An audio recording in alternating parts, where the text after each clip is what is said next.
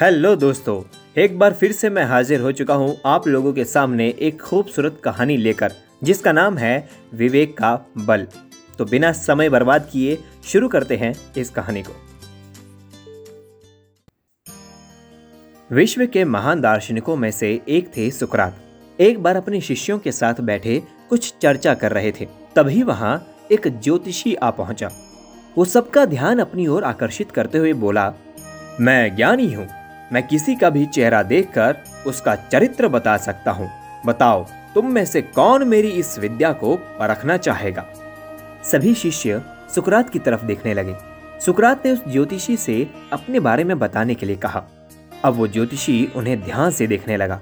सुकरात बहुत बड़े ज्ञानी तो थे, लेकिन देखने में बड़े सामान्य थे, बल्कि उन्हें कुरूप कहना कोई अतिशयोक्ति न होगी। ज्योतिषी उन्हें कुछ देर निहारने के बाद बोला, तुम्हारे चेहरे की बनावट बताती है कि तुम सत्ता के विरोधी हो। तुम्हारे अंदर द्रोह करने की भावना प्रबल है। तुम्हारी आंखों के बीच पड़ी सिकुड़न तुम्हारे अत्यंत क्रोधी होने का प्रमाण देती है। ज्योतिषी ने अभी इतना ही कहा था कि वहां बैठे शिष्य अपने गुरु के बारे में ये बातें सुनकर गुस्से में आ गए और उस ज्योतिषी को तुरंत वहां से जाने के लिए कहा। पर सुकरात उन्हें शांत करते हुए ज्योतिषी को अपनी बात पूर्ण करने के लिए कहा। ज्योतिषी बोला, तुम्हारा बेडौल सिर और माथे से पता चलता है कि तुम एक लालची व्यक्ति हो और तुम्हारी ठुड्डी की बनावट तुम्हारे सनकी होने की तरफ इशारा करती है। इतना सुनकर शिष्य और भी क्रोधित हो गए, पर इसके उलट सुकरात प्रसन्न हो गए और ज्योतिषी को इनाम देकर विदा किया।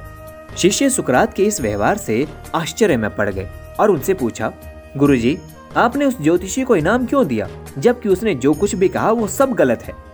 सुकरात बोले, नहीं पुत्रों, ज्योतिषी ने जो कुछ भी कहा वो सब सच है।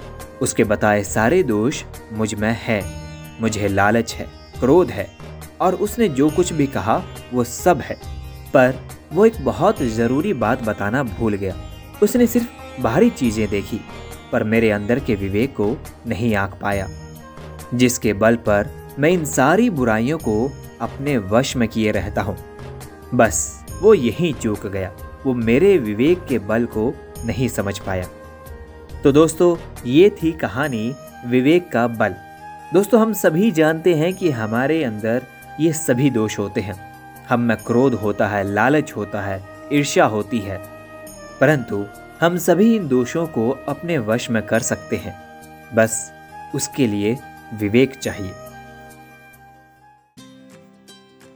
उम्मीद करता हूँ कि आपको ये कहानी पसंद आई होगी और आप भी अपने जीवन में विवेक से काम लेते होंगे। इसी तरह की कहानी सुनने के लिए आप मेरे podcast listen voice of books पर सुन सकते हैं। इस कहानी को सुनने के लिए आप